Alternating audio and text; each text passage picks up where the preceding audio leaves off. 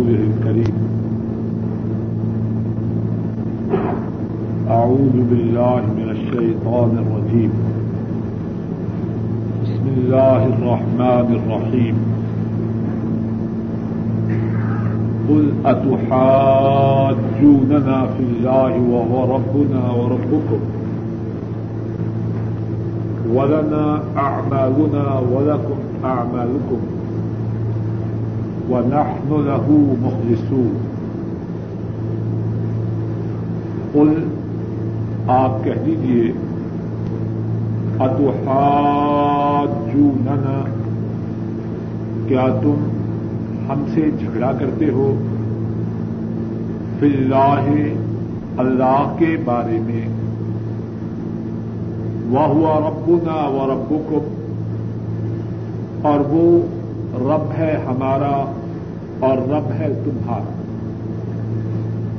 وَلَنَا أَعْمَالُنَا، اور ہمارے لیے ہمارے اعمال ہیں، وَلَكُمْ أَعْمَالُكُمْ، اور تمہارے لیے تمہارے اعمال ہیں، وَنَحْنُ لَهُ مُخْلِصُونَ، اور ہم اللہ کے لیے مخلص. اس آیت کریمہ میں اللہ مالک الملک نبی مکرم صلی اللہ علیہ وسلم کو حکم دے رہے ہیں. قل، اور وہ حکم کیا ہے کہ آپ کہیے أتحاجوننا فی اللہ، کیا تم ہمارے ساتھ اللہ کے بارے میں جھگڑا کرتے ہو؟ وَهُوَ رَبُّنَا وَرَبُّكُمْ، وہ ہمارا بھی رب ہے تمہارا بھی رب ہے. اتنا عمدہ انداز ہے بات کے سمجھانے کا. کچھ سوچو تو صحیح، کچھ غور و فکر تو کرو، کچھ تدبر تو کرو، اس بارے میں ہمارے ساتھ جھگڑا کر رہے ہیں.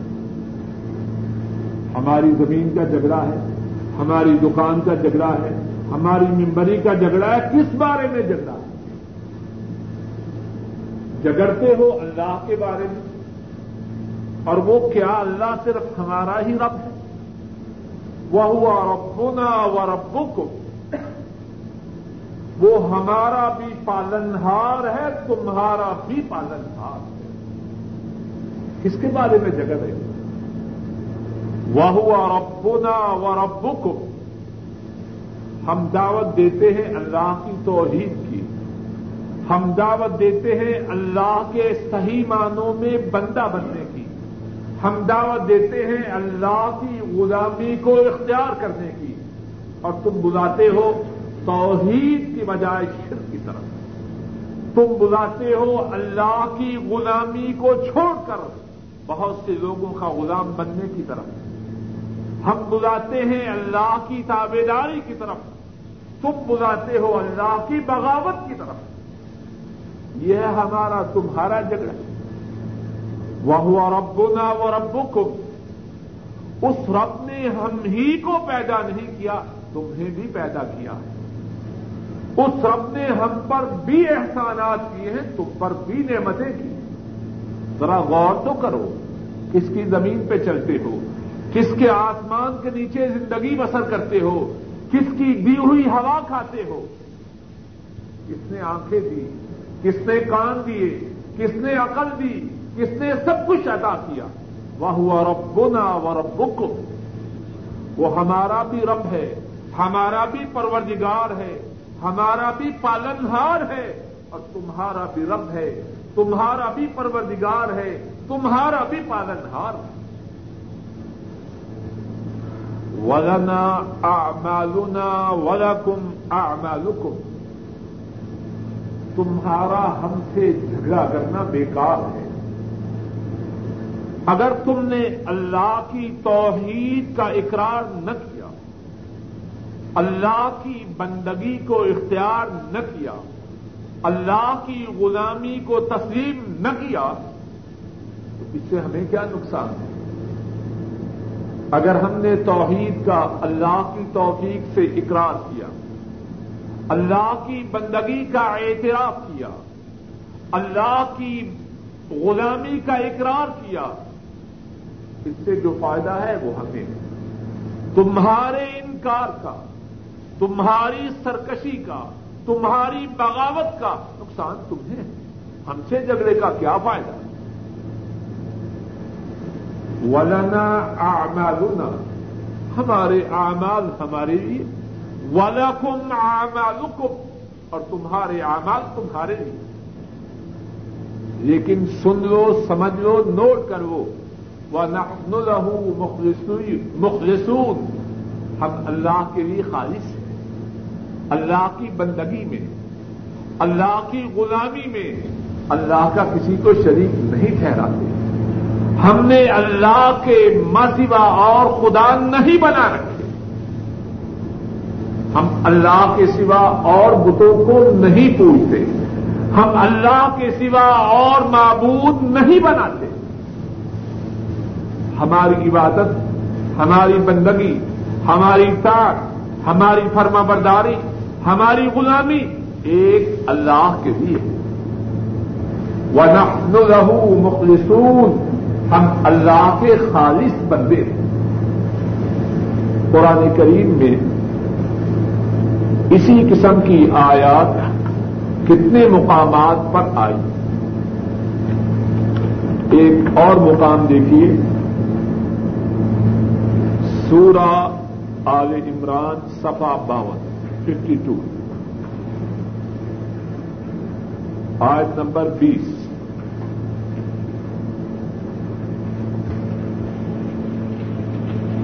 فَإِنْ حَاجُّوكَ، جگہ مل گئی ہے، فَإِنْ حَاجُّوكَ، صفحہ نمبر باون آیت نمبر بیس، فَإِنْ حَاجُّوكَ، پس اگر وہ آپ سے جھگڑا کرے، فَقُلْ أَسْلَمْتُ وَجْهِي لِلَّهِ، فَقُلْ أَسْلَمْتُ وَجْهِي لِلَّهِ وَمَنِ اتَّبَعَنِ،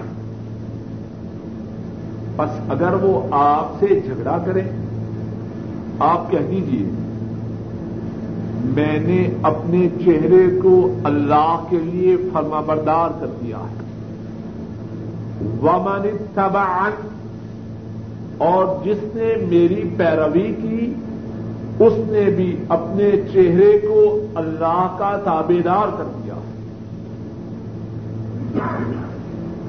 وَقُلْ لِلَّذِينَ أُوتُوا الْكِتَابَ وَالْأُمِّيِّينَ أَأَسْلَمْتُمْ، اور آپ کہہ دیجیے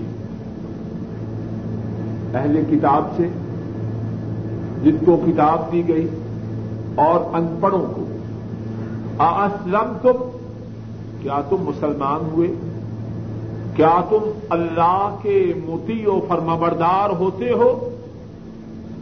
أَسْلَمُوا فَقَدِ اهْتَدَوْا، اگر وہ مطیع و فرمانبردار ہو جائیں تو اس کا فائدہ مجھے ہے، فَقَدِ اهْتَدَوْا، وہ ہدایت کو پا گئے، وہ ہدایت یافتہ ہو گئے، وَإِن تَوَلَّوْا، اگر انہوں نے اللہ کی تابعداری سے اعراض کیا، اللہ کی غلامی کو قبول کرنے سے منہ موڑا، تو کیا ہے اس کا نقصان؟ کس کو ہے؟ فَإِنَّمَا عَلَيْكَ الْبَلَاغُ، اے حبیب مکرم صلی اللہ علیہ وسلم، آپ کی جو ذمہ داری تھی وہ بات کا پہنچانا تھا۔ بات ساتھی ہے، دین کی بات بتلاتے ہیں، ماننے والا نہ مانے، انتہائی زیادہ مسترب اور پریشان ہوتے ہیں۔ ذمہ داری میری، آپ کی، ہر مسلمان کی اور ہمارے نبی مکرم صلی اللہ علیہ وسلم کی کیا ہے؟ دین کی بات کہتے رہے، دین کی بات پہنچاتے رہے، اس کے بعد دل اللہ کے قبضہ قدرت میں ہے۔ نہ مانے تو نوح علیہ السلام کا بیٹا نہ مانے، نہ مانے تو ابراہیم علیہ السلام کا باپ نہ مانے، اور نہ مانے تو امام الانبیاء قائد المرسلین کا سگا چاچا نہ مانے, اس سے کوئی تعلق نہیں. من مانا یہ انسانوں میں سے کسی کی ذمہ داری نہیں, لیکن من مانے کے لیے اپنی ساری کوششوں کو صرف کرنا یہ مسلمان کی ذمہ داری ہے. دونوں باتیں یاد رکھیں. کچھ لوگ سمجھتے ہیں کہ من مانا ان کی ذمہ داری ہے, یہ تصور ٹھیک نہیں. ذمہ داری یہ ہے کہ من مانے کی خاطر اپنی ساری صلاحیتیں, ساری توانائیاں, ساری قوتیں صرف کرنا اور صرف کرتے رہنا. بات سمجھتے ہیں, گھر میں بچے کو آواز دی, اشی دیا اٹھو نماز کے لیے, وہ سمجھتے ہیں بات کرتا ہوں. یہ بھی تصور غلط ہے. باپ کی ذمہ دار کی, مسلمان کی ذمہ داری ہے بات پہنچاتا رہے, اور جتنی صلاحیتیں, قوتیں, توانائیاں, طاقتیں اللہ نے دی ہیں وہ مسلسل صرف کرتا رہے. جب تک برائی موجود ہے یا جب تک نیکی کا وجود نہیں آتا کوششیں ختم نہیں ہوتی. سیدھی سادی بات ہے, کوئی سمجھنی مشکل نہیں, لیکن جو نہ سمجھنا چاہے اسے کوئی سمجھا نہیں سکتا. بیمار کا علاج ہم کب تک کرتے ہیں؟ ڈاکٹر نے ایک نسخہ لکھا, اس سے بہتر نہ ہوا, بس کہتے ہیں نہیں کافی ہے. ذرا سمجھے تو صحیح, کس کو دھوکہ دینے کی کوشش کرتے ہیں, جی میں نے بڑا سمجھایا. بھائی جب تک تیری جان میں جان ہے اور جس کو تو سمجھا رہا ہے اس کی جان میں جان ہے, سمجھاتا ہے بس. یہ نہ کہ میں نے بڑا سمجھایا. نبی مکرم صلی اللہ علیہ وسلم نے اپنے چچا محترم ابو طالب کے ساتھ کب تک کوشش کی؟ جب تک ان کے سانس باقی. اے میرے چچا لا الہ الا اللہ کہہ جا تاکہ میں اللہ کے یہاں سفارش کر سکوں. کب تک؟ جبکہ ان کی موت کا وقت تھا. یہ بات سمجھ لیجیے, بعض لوگ اس سے بھی دھوکہ کھاتے ہیں یا دیتے. منوانا انسان کے بس میں نہیں, لیکن کوشش کرنا کب تک ہے؟ جب تیرے جسم میں جان ہے اور جب تک جس کو تو سمجھا رہا ہے اس کے جسم میں جان ہے, جاری رکھ. اور اگر وہ نہ مانے اور تو کوشش جاری رکھے تو تجھ پر اللہ کی طرف سے کوئی باز پرس نہیں. وَإِن تَوَلَّوْا فَإِنَّمَا عَلَيْكَ الْبَلَاغُ, اگر وہ اللہ کی غلامی سے اعراض کر جائیں, اللہ کی تابعداری سے منہ موڑے, وَإِنَّمَا عَلَيْكَ الْبَلَاغُ, اس سے آپ کو کیا نقصان ہے؟ آپ کی ذمہ داری پہنچانا ہے. وَاللَّهُ بَصِيرٌ بِالْعِبَادِ, اور جتنے بندے ہیں ان سب کو اللہ دیکھنے والے ہیں. جو بات کے پہنچانے کا دعویٰ کرتے ہیں پھر پہنچانے کا حق ادا کرتے ہیں, ان کو اللہ دیکھ رہے ہیں. جو پہنچانے کا دعویٰ تو کرتے ہیں لیکن دعویٰ میں جھوٹے ہیں, ان کو بھی اللہ دیکھ رہے ہیں. جن کو بات پہنچائی جا رہی ہے وہ اس بات کو قبول کرتے ہیں, ان کو بھی اللہ دیکھتے ہیں. اور جن کو بات پہنچائی جا رہی ہے اور وہ اس بات کو قبول نہیں کرتے, ان کو بھی اللہ دیکھتے ہیں. واللہ بصیر بالعباد, اللہ بندوں کو دیکھنے والے ہیں. تو آج کے ہمارے سبق میں کیا فرمایا؟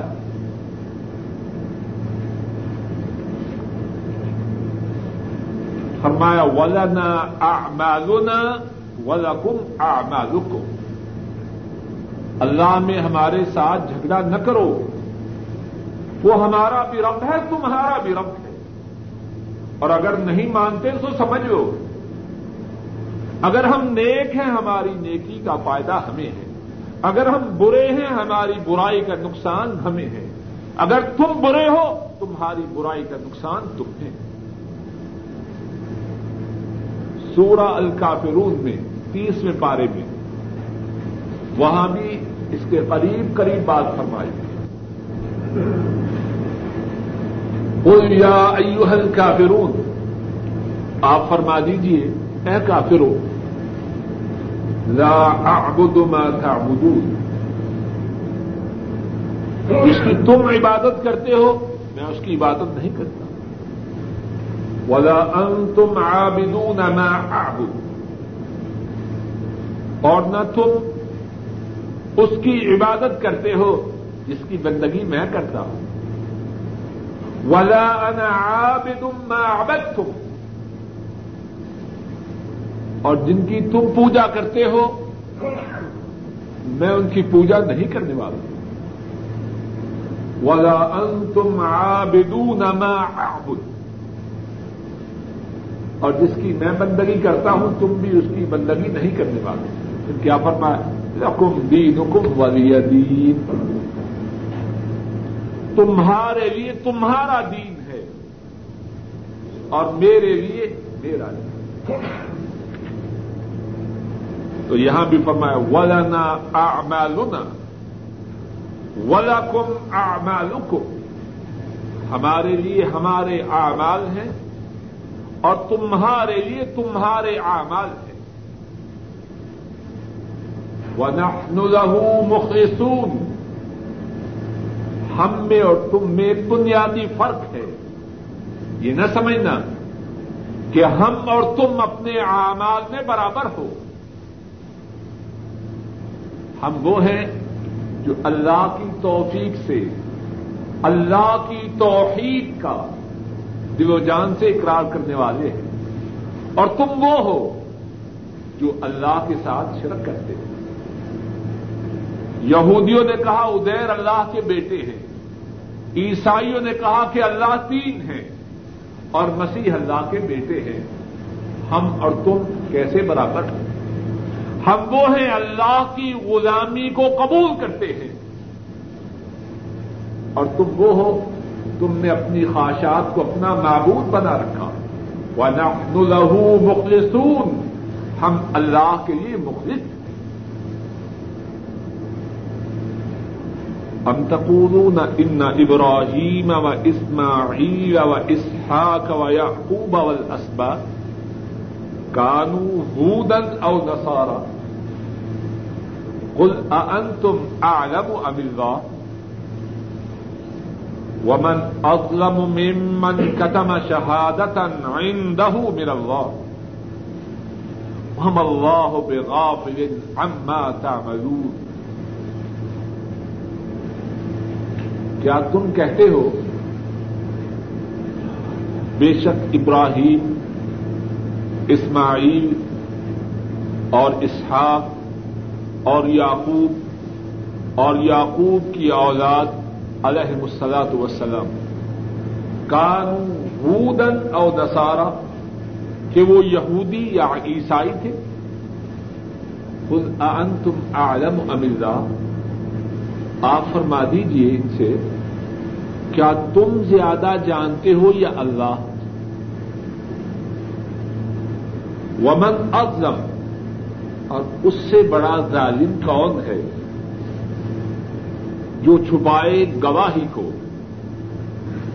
جو اس کے پاس ہو اللہ کی طرف سے، وما اللہ بغافل عما تعملون، اور جو تم عمل کرتے ہو اللہ اس سے بے خبر تو نہیں۔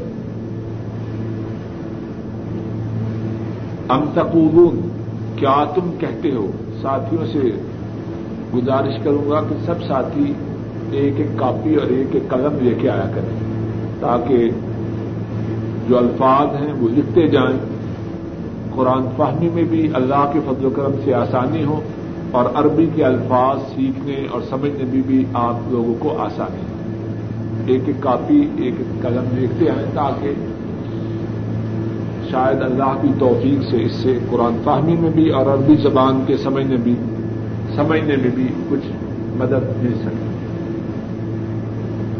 ام تقولون، کیا تم کہتے ہو ان ابراہیم، بے شک ابراہیم و اسماعیل اور اسماعیل و اسحاق اور اسحاق و یعقوب اور یعقوب علیہ السلام والاسباط اور ان کی اولاد کانو ہودن او نصارا، کہ وہ یہودی یا عیسائی تھے. قل، آپ فرما دیجیے، اانتم اعلم ام اللہ، کیا تم زیادہ جانتے ہو یا اللہ؟ وما اللہ بغافل عما تعملون، اور جو تم عمل کرتے ہو اللہ اس سے بے خبر نہیں. یہود و نصارا انتہائی جھوٹے، انتہائی مکار، انتہائی فریبی تھے اور ہیں.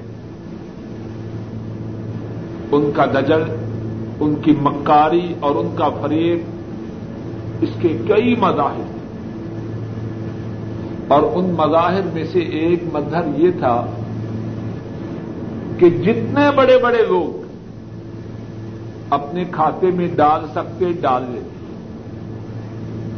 ابراہیم علیہ السلام انتہائی عظمت والے، انتہائی شان والے پیغمبر ہیں. یہودیوں نے بھی اور عیسائیوں نے بھی دعویٰ کیا. یہودیوں نے کہا کہ ابراہیم علیہ السلام یہودی تھے، عیسائیوں نے کہا کہ نہیں وہ عیسائی تھے. اور اسی طرح اسماعیل و اسحاق، ابراہیم علیہ السلام کے دونوں بیٹے، و یعقوب اور ابراہیم علیہ السلام کے پوتے یعقوب، یہ سب یہودی تھے. والاسباط، اور یعقوب کی جو اولاد تھی وہ بھی یہودی. اور عیسائیوں نے کہا نہیں یہ سب کے سب عیسائی ہیں. یہاں جو جواب دیا گیا ہے انتہائی مختصر اور انتہائی عمدہ ہے. قل اانتم اعلم ام اللہ، اے یہودیوں، اے عیسائیوں، اگرچہ تم بٹکے ہوئے ہو لیکن اللہ کو تم ماننے کا دعویٰ کرتے ہو. اب بتلاؤ کہ تم زیادہ جاننے والے ہو یا اللہ؟ اللہ تو فرماتے ہیں کہ وہ یہود و نصارا میں سے نہ تھے، اور تم کہتے ہو کہ وہ یا یہود تھے یا عیسائی تھے. اب بتلاؤ دونوں میں سے سچا کون ہے؟ اور سچائی کے لیے بنیادی شرط ہے کہ بات کہنے والا جانتا ہو. اب بتلاؤ کہ تمہارا علم زیادہ ہے یا اللہ کا علم زیادہ ہے؟ اور پھر فرمایا کہ یہ بات نہیں کہ ان کو مغالطہ ہوا یا دھوکہ ہوا یا ان سے بھول ہوئی ہے، اصل حقیقت سے باخبر ہے.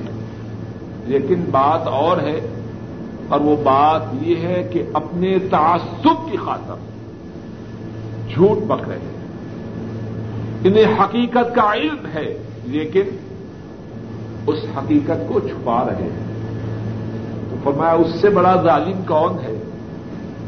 جس کے پاس اللہ کی طرف سے گواہی ہو اور پھر وہ اس کو چھپائے. یہود بھی جانتے ہیں، نصرانی بھی جانتے ہیں کہ ابراہیم کیا تھے، ان کے عقائد کیا تھے، وہ کس طرح اللہ کی توحید کا اقرار کرنے والے اور اللہ کی توحید کی دعوت دینے والے تھے. سب کچھ جانتے ہیں، لیکن ان کا مسئلہ، ان کی پرابلم یہ نہیں کہ یہ جانتے نہیں، ان کی خرابی یہ ہے کہ جانتے ہوئے اصل حقیقت کو چھپا رہے. اور پھر فرمایا کیا ان کے چھپانے سے بات چھپ جائے گی؟ وَمَا اللَّهُ بِغَافِلٍ عَمَّا تَعْمَلُونَ، اے یہود و نصارا، تم جو کرتوتیں کر رہے ہو، جو چالاکیاں ہوشیاریاں کر رہے ہو، اللہ اس سے بے خبر ہے. اللہ کو سب خبر ہے. وَمَا اللَّهُ بِغَافِلٍ عَمَّا تَعْمَلُونَ، تمہاری سیاہکاریوں کی، تمہارے پاپوں کی، تمہاری کرتوتوں کی، تمہاری چالاکیوں کی، تمہاری بدماشیوں کی، سب اللہ کو خبر ہے. وَمَا اللَّهُ بِغَافِلٍ عَمَّا تَعْمَلُونَ، تم جو چاہے کر لو، اللہ بے خبر تو نہیں. قرآن کریم کے قتم چھپانے، قرآن کریم کے ایک دوسرے مقام پر یہودیوں اور نصرانیوں کا جو یہ دعویٰ تھا کہ ابراہیم علیہ السلام یہودی تھے یا نصرانی تھے، اس کی تردید ایک اور انداز میں کی گئی. صفحہ اٹھاون دیکھیے.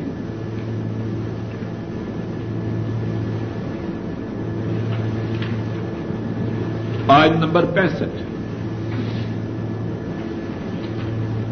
صفحہ اٹھاون ففٹی ایٹ آیت نمبر پینسٹھ اور اس کے بعد کی آیات کریمہ.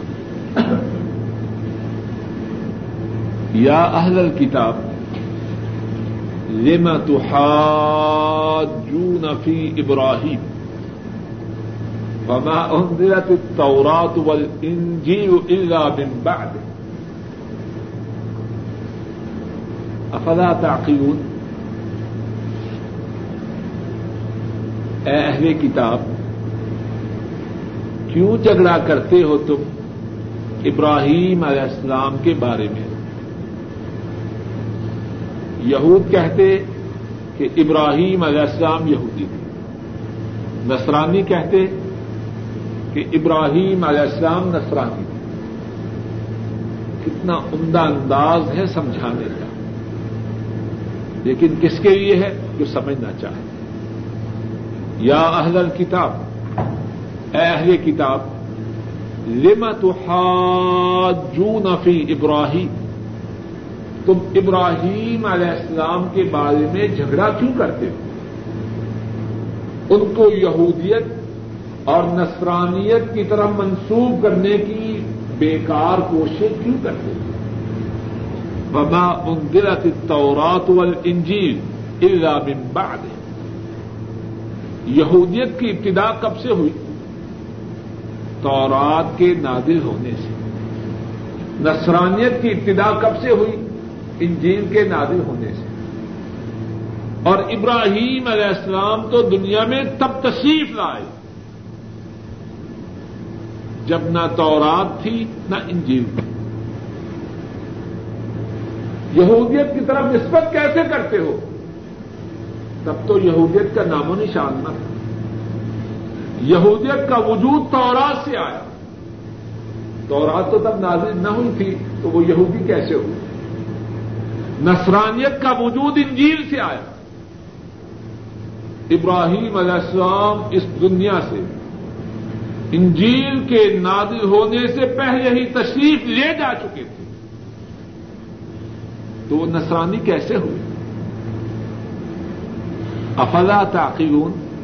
اے اہل کتاب، اے یہود و نصارا، کچھ ہوش کے ناخد ہو، کیا تم عقل نہ کرو گے؟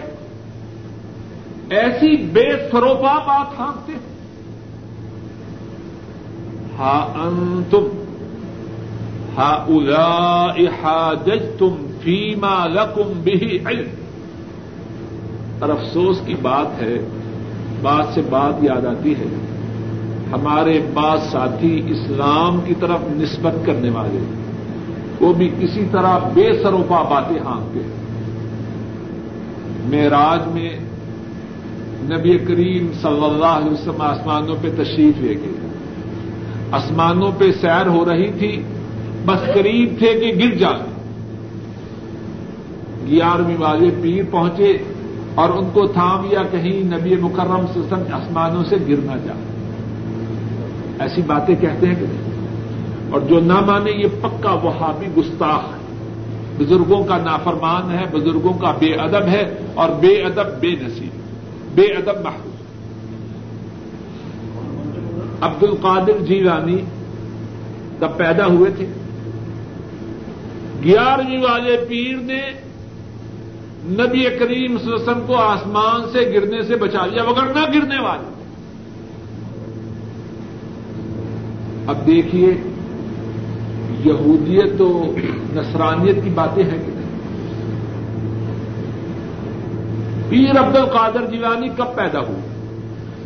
اپنی پیدائش سے پہلے ہی دستگیری کر رہے ہیں اور دستگیری کر رہے ہیں امام الانبیاء کی، اور جو نہ مانے وہ پکا گستاخ اور وہابی۔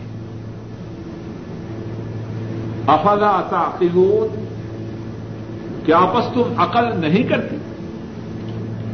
ہا انتم ہؤلاء حاججتم فیما لکم به فیما لکم به علم فلم تحاجون فیما لیس لکم به علم۔ تم اے لوگو اس بارے میں تو جھگڑا کرتے ہو اس کے متعلق تمہیں علم ہے، اس بارے میں کیوں جھگڑا کرتے ہو جس کا تمہیں علم ہی نہیں؟ واللہ یعلم وانتم لا تعلمون، اس کی بات کو کیوں نہیں مانتے جو جاننے والا ہے؟ واللہ یعلم، اللہ جانتے ہیں اور تم نہیں جانتے، پھر جاننے والے کی بات کو تسلیم کیوں نہیں کرتے؟ ما کان ابراہیم یہودیا ولا نصرانیا، ابراہیم علیہ السلام نہ یہودی تھے نہ نصرانی تھے، ولیکن کان حنیفا مسلما، ابراہیم تو وہ تھے اللہ کے سوا سب سے کٹنے والے، حنیفہ سب سے کٹ کے، تم نے تو شرک کی راہ کو اختیار کر لیا ہے، وما کان من المشرکین، ابراہیم علیہ السلام مشرک تو نہ تھے۔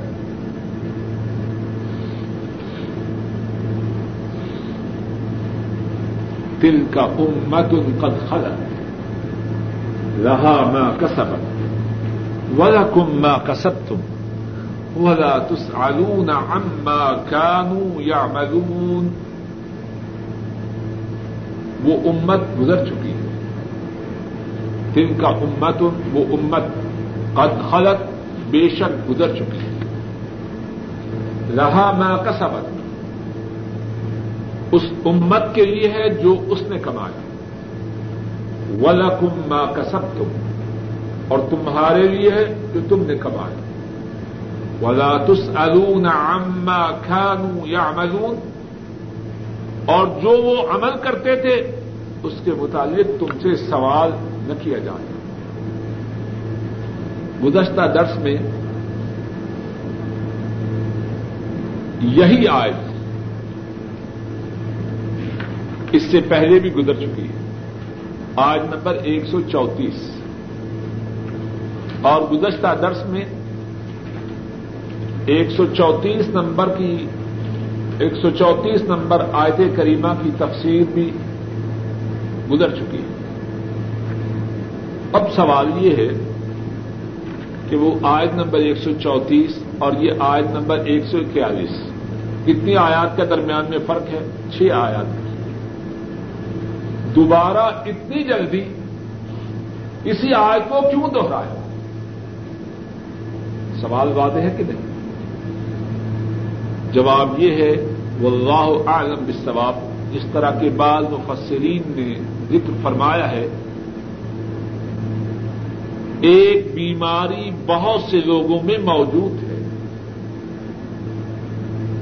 اور اس بیماری کی جڑیں بہت سے لوگوں کے دل و دماغ میں راسخ ہو چکی ہے، اور وہ بیماری کیا ہے؟ کہ بڑے لوگوں سے اپنے تعلق کی بنا پر یہ سمجھنا ہمارا بیڑا پار ہے، ہمارا تعلق انبیاء سے ہے، سید بادشاہ عمل کی کی ضرورت ہے، شاعری نے ان کی ضرورت ہے عمل۔ یہ بیماری پہلی امتوں میں بھی تھی اور اس امت میں بھی موجود ہے کہ ان سے ہماری نسبت ہے، اب عمل کریں نہ کریں بیڑا پار ہے۔ اب بھی ہم سنتے ہیں، اپنے کانوں سے سنتے ہیں، تمہیں کیا پتا ہو ان کے کیا مقامات ہیں؟ یہ شاہ صاحب، ظاہری نمازیں، ظاہری روزے، شریعت کے ظاہری احکام، ان کے بارے میں نہیں تمہارے بارے میں، ان کی نسبت ان سے۔ تلک امت قد خلت، بعض مفسرین کرام فرماتے ہیں اسی بیماری کے عام اور پختہ ہونے کی وجہ سے اللہ مالک الملک نے چھ آیات کریمہ کے بعد پھر اسی مضمون کو دہرایا. یہ نسبتیں ایمان اور عمل کے بغیر کچھ کام نہ آئیں. اور گزشتہ درس میں یہ بات بیان کی جا چکی ہے. رسول کریم صلی اللہ علیہ وسلم نے قریش کو، بنی عبد مناف کو، اپنے چچا محترم عباس کو، اپنی پھوپھی حضرت صفیہ کو، اپنی رخت جگر حضرت فاطمہ کو رضی اللہ تعالی عنہم اجمعین، ان سب کو کیا فرمایا؟ اپنی اپنی جانوں کو اللہ کے عذاب سے بچا دو. اور اپنی رخت جگر فاطمہ سے یہ بھی فرمایا سلینی من مالی ما شئت لا اغنی عنک من اللہ شیئا، فاطمہ میرے مال میں سے جو لینا چاہتی ہو مجھ سے مانگ لو، میں تمہارے اس سوال کو رد نہیں کرنے والا. لیکن یاد رکھو کل قیامت کے دن اللہ کے مقابلہ میں تمہارے کسی کام نہ آؤں گا. نبی مکرم صلی اللہ علیہ وسلم شفاعت فرمائیں گے، لیکن کس کی اجازت سے؟ اللہ اجازت دیں گے تبھی شفاعت فرمائیں گے. تو جو اللہ کا سرکش و باغی ہو، اللہ کے ساتھ شرک کرنے والا ہو، اس کے متعلق شفاعت کی اجازت کا دروازہ تو پہلے ہی سے بند. لا اغنی عنک من اللہ شیئا، صحیح بخاری کی حدیث ہے. اللہ کے مقابلہ میں تیرے کسی کام نہ آؤں گا. اے یہود و نصارا، اور اس کے ساتھ اے وہ مسلمانوں جو اپنی نسبتوں میں گمنڈ کرتے ہو، تلک امت ان کا خلق، وہ امت گزر چکی ہے. اگر فاطمہ کو صرف نسبت کچھ کام نہ آئے گا تو یہ جو جھوٹے شاہ صاحب ہیں پتہ نہیں اصل میں کون ہے، حسب و نسب کا بھی کچھ پتہ نہیں. اللہ جانے شاید سچے شاہ صاحب ہوں اور شاید کیا ہوں میراثی ہوں، اللہ جانے اصل حقیقت کیا ہو. ان کو یہ نسبت ایمان و عمل کے بغیر کیا کام آئے گی. فاطمہ سے زیادہ تعلق ہے ان کا، عباس سے زیادہ قریبی ہے رسول کریم صلی اللہ علیہ وسلم کو، صفیہ سے زیادہ قریبی ہے رضی اللہ تعالی عنہم اجمعین. سَيَقُولُ السُّفَهَاءُ مِنَ النَّاسِ مَا وَلَّاهُمْ عَنْ قِبْلَتِهِمُ الَّتِي كَانُوا عَلَيْهَا قل للہ المشرق والمغرب یہدی من یشاء الی صراط مستقیم. ان قریب کہیں گے بے وقوف لوگوں میں سے ما ولاہم عن قبلتہم التی کانوا علیہا، کس نے پھیرا ان کو ان کے اس قبلہ سے جس پر وہ تھے. للہ المشرق والمغرب، آپ فرما دیجئے مشرق و مغرب اللہ کے لیے ہے.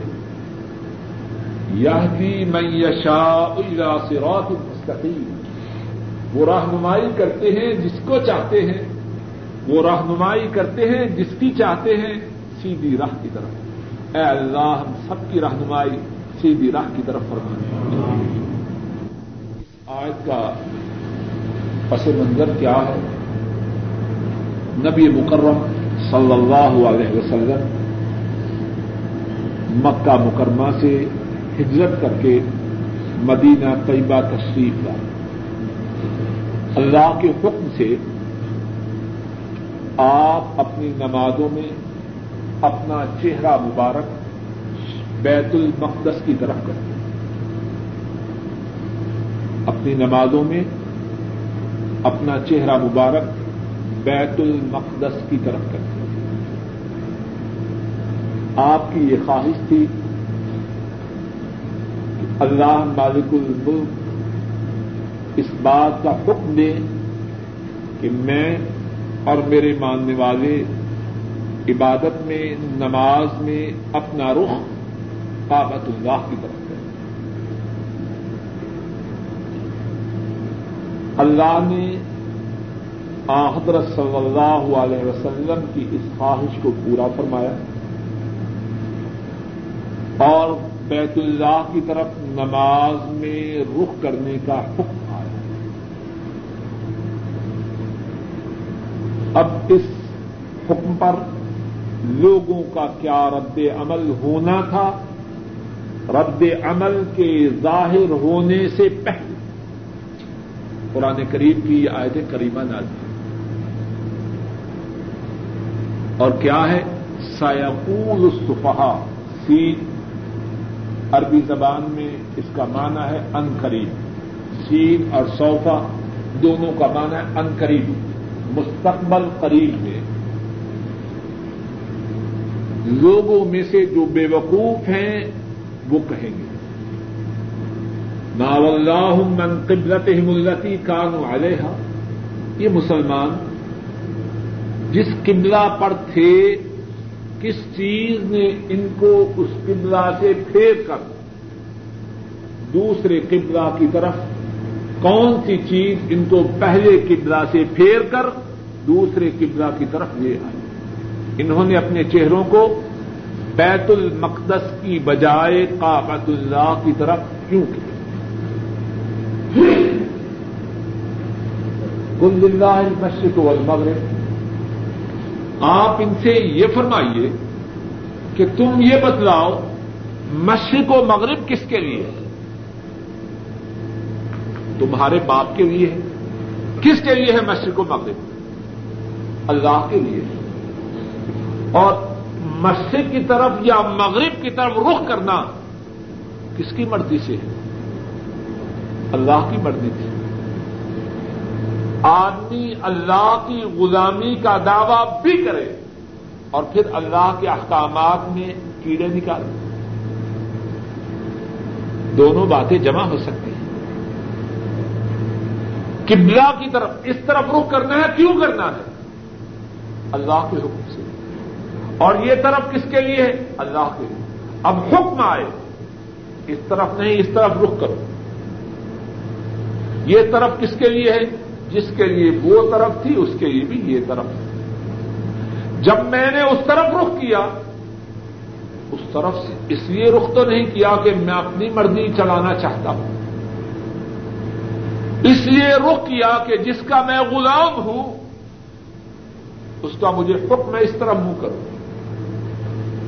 اب اسی کا حکم میں اس طرف منہ کرو، وہ طرف بھی اس کی یہ طرف بھی اس کی، مجھے اعتراض کا کیا حق ہے؟ قل للہ المشرق والمغرب، آپ فرما دیجیے مشرق و مغرب اللہ کے لیے۔ یہدی من یشاء الی صراط مستقیم، لیکن یہ بات سب نہیں سمجھتے، جس پر اللہ کی خصوصی کرم نوازی ہو، اللہ کی عنایت ہو، اللہ کی نوازش ہو، اللہ کی مہربانی ہو، وہ اس حقیقت کو سمجھتا ہے۔ اصل بات رخ کے پھیرنے میں نہیں، اصل بات دل میں اللہ کی غلامی کے تصور کے اترنے کی۔ چہرے کا پھیرنا یہ تو ایک مظہر ہے، ایک علامت ہے، ایک نشانی ہے، اصل بات ہے کہ دل و دماغ میں اللہ کی یقین اللہ کی غلامی کا یقین آئے، اور یہ یقین آنا اللہ کی نعمت ہے، اور ہر کسو ہر کسو ناقص کے نصیب میں یہ نعمت ہے، یہ اللہ کی نعمت سب کو نہیں ملتی۔ اللہ کہنے والے کو اور سننے والوں کو اس نعمت سے نوازے۔ اور اس آیت کریمہ میں کچھ اور باتیں ہیں سمجھنے کی، ان میں سے ایک بات یہ ہے، اور اس بات کو میں چاہتا ہوں کہ کہنے والا بھی اور سننے والے بھی خوب اچھی طرح سمجھیں، اور شاید میرا یہ تصور غلط ہے کہ صحیح، اگر اسی ایک بات کو جو میں اب کہنے والا ہوں ہم سمجھ لیں اور اپنے دل و دماغ میں اتار لیں تو ہماری زندگی کا کانٹا بدل سکتا ہے۔ آیت کریمہ کو دیکھو، اچھی طرح دیکھیے، اپنے دل و دماغ کو اور اپنی آنکھوں کو جتنا کھول سکتے ہیں کھول لیجیے، شاید کہ بات ہمارے دل و دماغ میں اتر جائے۔ ان قریب کہیں گے کون؟ بولیے ذرا، بے وقوف، اسی ایک لفظ کو بس سکتے جو اللہ کے حکم پر تنقید کرے وہ کون ہے؟ بات سمجھے، اور خدا کرے کہ کہنے والے کے دل و دماغ میں بھی اور سننے والوں کے دل و دماغ میں بھی یہ بات اتر جاتی۔ زندگی کا میں اور آپ اپنا جائزہ لے لیں، ہمارا شمار بھی انہی میں ہے کہ نہیں؟ دین کی بات ہو، کتنے بدبخت اور بد نصیب ہیں، ٹھیک ہے جی، لیکن دنیا میں چلنا ہے، مقصد کیا؟ تنقید ہے اور کیا؟ داڑھی بڑی اچھی بات ہے، منہ کو موڑ کے کہتے ہیں لمبا سا، لیکن بیگم نہیں مانتی، معاشرے میں رہنا ہے جی، دفتر میں نوکری کرنی ہے جی، چل نہیں سکتے، کتنی باتیں بناتے ہیں۔ سود ٹھیک ہے، حرام ہے، لیکن کاروبار کرنا ہے جی۔ اللہ کی نافرمانی کے پروگرام بڑے برے ہیں، لیکن بچے نہیں مانتے، کبھی لیکن، کبھی چونکہ، کبھی چنانچہ، کس زمرے میں آتے ہیں؟ خدا گواہ ہے، کسی کا دل دکھانے کے لیے یا تنقید یا تان کے لیے بات نہیں کر رہا، اس لیے کہہ رہا ہوں شاید اس بات کا کہنا اور سننا ہم سب کے لیے نجات کا سبب بن جائے، مگرنا اپنا وقت صرف کر کے گناہ کمانے کے لیے تو نہیں یہاں بیٹھے، میں بھی اپنا وقت صرف کر کے آیا ہوں، آپ بھی آئے، مقصود کیا ہے؟ کہ ہمارا آنا ہمارے لیے نجات کا سبب بن جائے، مگرنا ہر آدمی مصروف ہے، میں یہ نہیں کہتا کہ میں آپ سے زیادہ مصروف ہوں، لیکن سب مصروف ہیں اور انتہائی مصروف۔ آنے کا مقصد تو یہی ہے نا کہ ہمارا آنا، کہنا، سننا ہمارے لیے فائدے کا سبب بن جائے، یہ بات سوچنے کی ہے۔ میں یا آپ اسلام کے کسی حکم کو، اللہ کے کسی فرمان کو جب اپنی تنقید کا نشانہ بناتے ہیں تو کس زمرے میں آتے ہیں؟ اور بات صرف داڑھی یا سود یا ایک یا دو بات کی نہیں، اسلام ایک مکمل ضابطہ خیال ہے۔ اسلام اللہ کی کسی بات کو، چھوٹی ہو یا بڑی، ظاہری ہو یا باطنی، اس کا تعلق عبادات سے ہو یا معاملات سے، اس کا تعلق اللہ کے حقوق سے ہو یا لوگوں کے حقوق سے، کوئی بات ہو، اللہ کی کسی بات کو نہ ماننا اور سمجھنا کہ چونکہ چنانچہ کہہ کے اس بات سے جان چھڑانا ہے، تو ہم کس عمر میں آتے ہیں؟ کچھ بات سمجھ میں آ رہی ہے کہ نہیں؟ اور پھر ایک اور انداز سے اس بات کو سمجھیے، یہ ٹیپ ریکارڈر جس کمپنی نے بنائی ہے، اس نے اس کے چلانے کے لیے ایک ضابطہ دیا ہے کہ نہیں؟ وہ بکلٹ ہوتی ہے کہ نہیں؟ کیا کہتے ہیں اس کو؟ کتابچہ جی، کیٹلاگ کہتے ہیں، کیوں جی؟ دیا ہے کہ نہیں؟ اب کوئی پاکستانی، ہندوستانی، بنگلہ دیش، عربی یہ کہے کہ جاپان والوں نے ٹھیک ہے کیٹلاگ بنائی ہے، لیکن میں زیادہ سمجھدار ہوں، انہوں نے کہا یہ ون ٹین کی ہے، میں اسے ضرور ٹو ٹوینٹی پہ لگاؤں، کیا ہے پھر؟ وہ بے وقوف ہے، عقل مند ہے، بات سمجھنے کی ہے۔ مازدا گاڑی خریدی اشرف صاحب نے، نہیں، ایک آئے مشورہ دینے والے، انہوں نے کہا ٹھیک ہے کیٹلاگ میں لکھا ہے کہ اس میں پیٹرول ڈالو، نہیں آپ اس میں شہد ڈالو، کون ہے وہ؟ زیادہ سمجھدار ہیں، ہم ان سے زیادہ سمجھدار ہیں۔ آپ اس کا نام کیا رکھیں گے؟ اس کو مجنون کہیں گے یا عقل مند کہیں گے؟ اتنی واضح بات ہے، اتنی واضح بات ہے، بوڑھے بھی سمجھتے ہیں، عورتیں بھی سمجھتی ہیں، بچے بھی سمجھتے ہیں، ان پڑھ بھی سمجھتے ہیں، پڑھے لکھے بھی سمجھتے ہیں۔ استری ہے، چھوٹی سی چیز ہے، اسی نوے ریال کی ہے، اگر وہ ون ٹین کی ہے، کوئی گھر کا فرد اس کو ٹو ٹوینٹی میں لگانے دے گا؟ سب چیخنے لگے گا. کیوں کہ کیٹالاگ میں لکھا ہے کہ جو ون ٹین کی ہے ٹو ٹوینٹی میں نہیں لے گا. سب سمجھتے ہیں کہ نہیں؟ بھائی اس سے بھی چھوٹی مثال دیکھو, جوتی بنانے والے موچی نے جوتی بنائی ہے, ایک پاؤں دایاں ہے ایک بایاں ہے. اب اگر کوئی دائیں پاؤں کو بائیں پاؤں میں اور بائیں پاؤں کو دائیں پاؤں میں ڈالنا چاہے, اس کو آپ کیا کہیں گے؟ بات بالکل سیدھی ہے, کوئی اس میں مشکل نہیں. وہ عقل مند ہے یا الو ہے؟ کوئی اس کو عقل مند نہیں کہے گا. اور کیا ہے کہ اس نے موچی نے جو ضابطہ بنایا اس ضابطے کو اس نے توڑا ہے. اور موچی کی کیا حیثیت ہے؟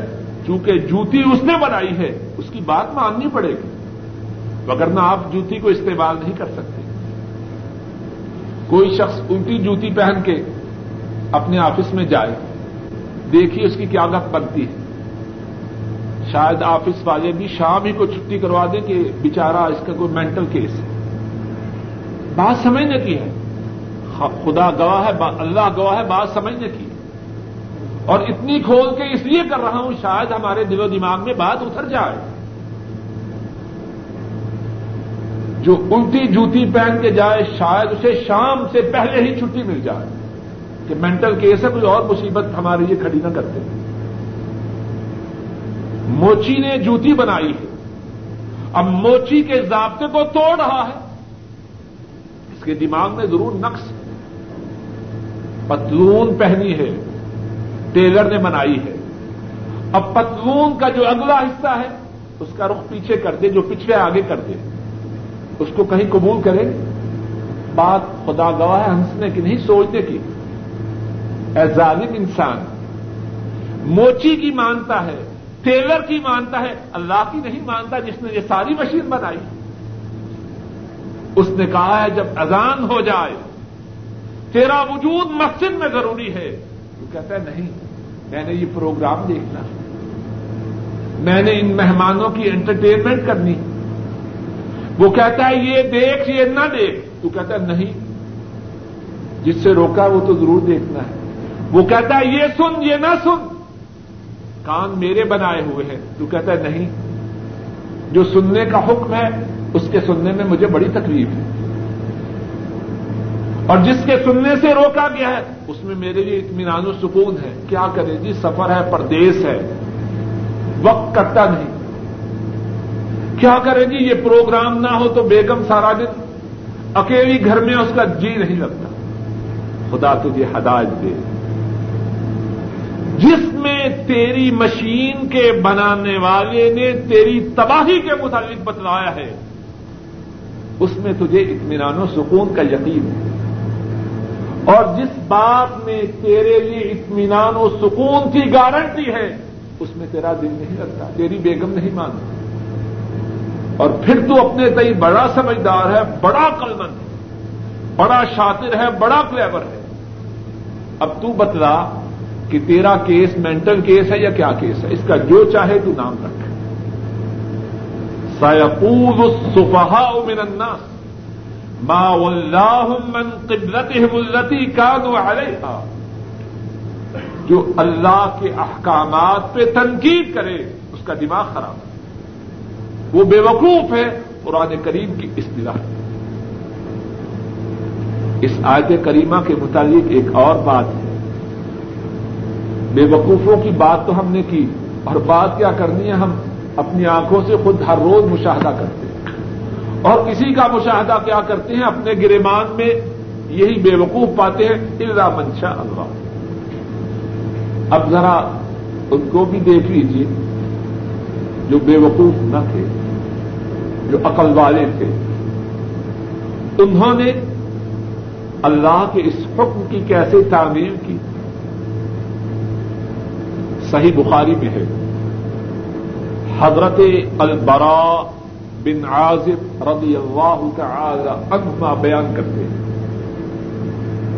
اللہ کی طرف سے حکم آیا کہ اب نماز میں اپنے چہروں کو بیت المقدس کی بجائے کعبۃ اللہ کی طرف کرنا ہے۔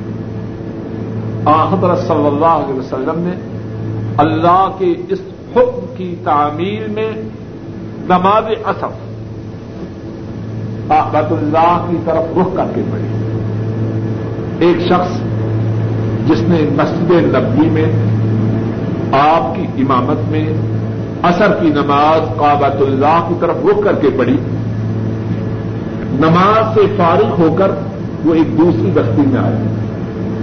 مدینہ طیبہ میں اس وقت چھوٹی چھوٹی بستیاں تھیں۔ دیکھا کہ لوگ نماز میں کھڑے ہیں، بآواز بلند کہا، اشہد باللہ انی قد صلیت مع رسول اللہ صلی اللہ علیہ وسلم الی کعبہ، میں اللہ کو گواہ بنا کے کہتا ہوں میں نے ابھی ابھی رسول کریم صلی اللہ علیہ وسلم کی امامت میں نماز ادا کی ہے، اور آپ کا چہرہ مبارک اور سب نمازیوں کے چہرے بیت المقدس کی بجائے کعبۃ اللہ کی طرف۔ اب ان عقل مندوں پر، صحیح معنوں میں عقل مند، ایک تو ہم ہیں نا ودن بریکٹ عقل مند ہیں لیکن بین القوس ہے، ان عقل مندوں پر اللہ کے اس حکم کو سن کر کیا اثر ہوا؟ سارے کے سارے نماز ہی کی حالت میں اپنے چہروں کو بیت المقدس کی بجائے بیت اللہ کی طرف پھیر دیتے ہیں۔ اور آج بھی مدینہ طیبہ میں ایک مسجد قبلتین کے نام سے موجود ہے۔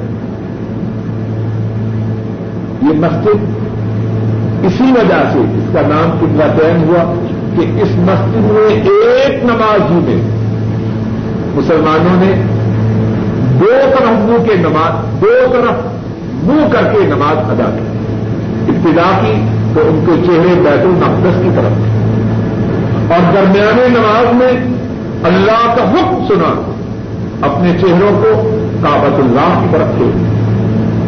کتنے لوگ جاتے ہیں یہ مسجد دیکھنے جب مدینہ طیبہ جاتے ہیں؟ جب اس مسجد میں جانے کی اللہ توفیق دے اس بات کو یاد کریں کہ عقل والے، ایمان والے، صحیح معنوں میں مسلمان اللہ کے حکم کو سننے کے بعد کتنی جلدی اس پہ تعمیل کرتے ہیں۔ ہم میں سے کتنے ہیں بات سمجھ بھی لیتے ہیں، سن بھی لیتے ہیں، تھوڑی دیر ٹھہر دیں، تھوڑی دیر ٹھہر دیں، معلوم نہیں انہوں نے ملک الموت سے کچھ سودا طے کر رکھا ہے کہ ہماری موت تب آئے گی جب جو تھوڑی دیر ہم کہہ رہے ہیں وہ پوری ہو جائے۔ اس کو پتا ہے کب موت آ جائے۔ یہ تھوڑی دیر والی بات بھی شیطان کی طرف سے یا رحمان کی طرف سے، جب نیکی کا عزم ہو جائے، نیکی کا ارادہ ہو جائے، اللہ کی غلامی میں آنے کا عزم ہو جائے، پھر تاخیر نہ کرے۔ معلوم نہیں کہ جو تھوڑی دیر وہ کہہ رہا ہے اس کے نصیب میں بھی ہے کہ نہیں۔ اس لیے آیت کریمہ کے حوالے سے اس بات کو بھی یاد کرنا چاہیے کہ عقل والے اللہ کے احکامات پر تنقید نہیں کرتے، بلکہ فوراً سر تسلیم خم ہے جو اللہ کی طرف سے حکم آئے۔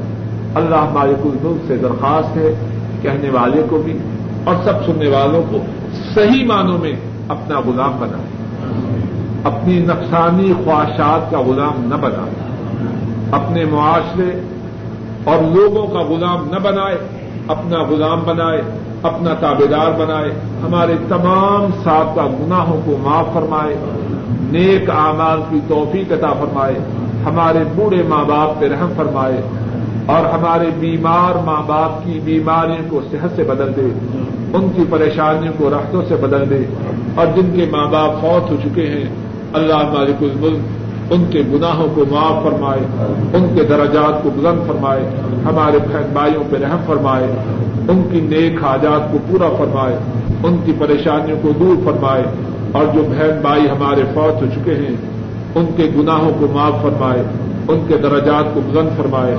اللہ مالک الملک اپنے فضل و کرم سے ہمارے بیوی بچوں کو ہماری آنکھوں کی ٹھنڈک بنائے, ان کو ہر برائی سے ہر گناہ سے محفوظ رکھے, دین پہ ثابت قدم رکھے. اور اللہ مالک الملک اپنے فضل و کرم سے ہمارے گھروں میں دین کو جاری و ساری فرمائے.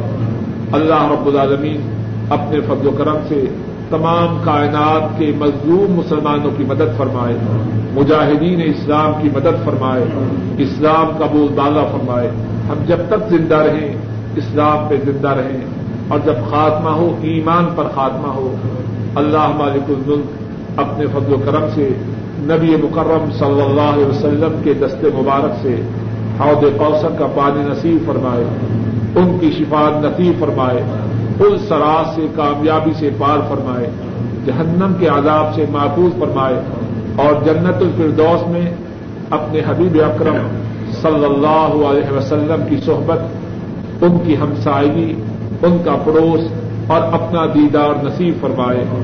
آخر دعوانا ان الحمد للہ رب العالمین وصلی اللہ تعالی علی خیر خلقہ وعلی آلہ واصحابہ وأهل بيته وأتباعه إلى يوم الدين آمين يا رب العالمين.